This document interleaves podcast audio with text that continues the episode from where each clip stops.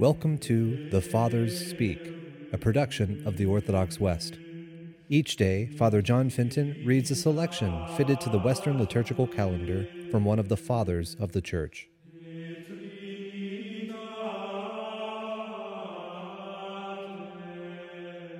On this, the feast of the Nativity of St. John the Baptist, let us listen to a portion of a homily by our Father among the Saints, Ambrose.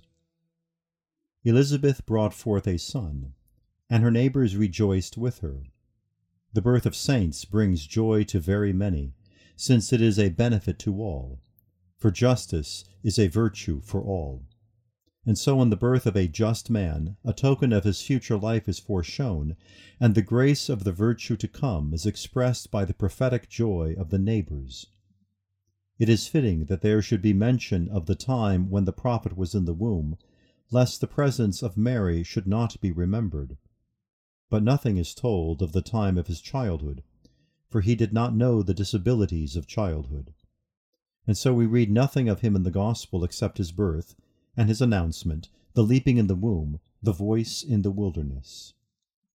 For he did not experience the helplessness of childhood, he who supernaturally, outstripping his age, began from the measure of that age of the fullness of Christ, when still lying in his mother's womb. It is strange how the holy evangelist thought it necessary to tell us that many considered that the child should be called by his father's name of Zachary in order that you might notice that the mother would not have the name of any relative, but only that given by the Holy Ghost, which the angel had previously announced to Zachary.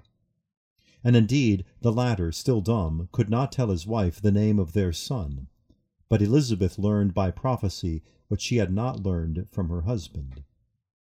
John, he says, is his name.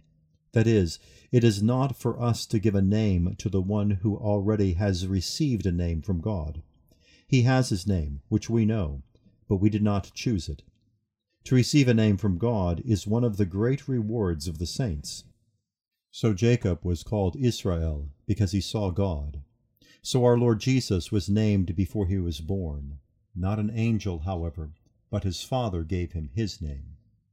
You see that angels announce what they have learned, not what they have taken upon themselves. Do not wonder that the woman pronounced a name she had not heard, when the Holy Ghost, who had commanded the angel, revealed it to her.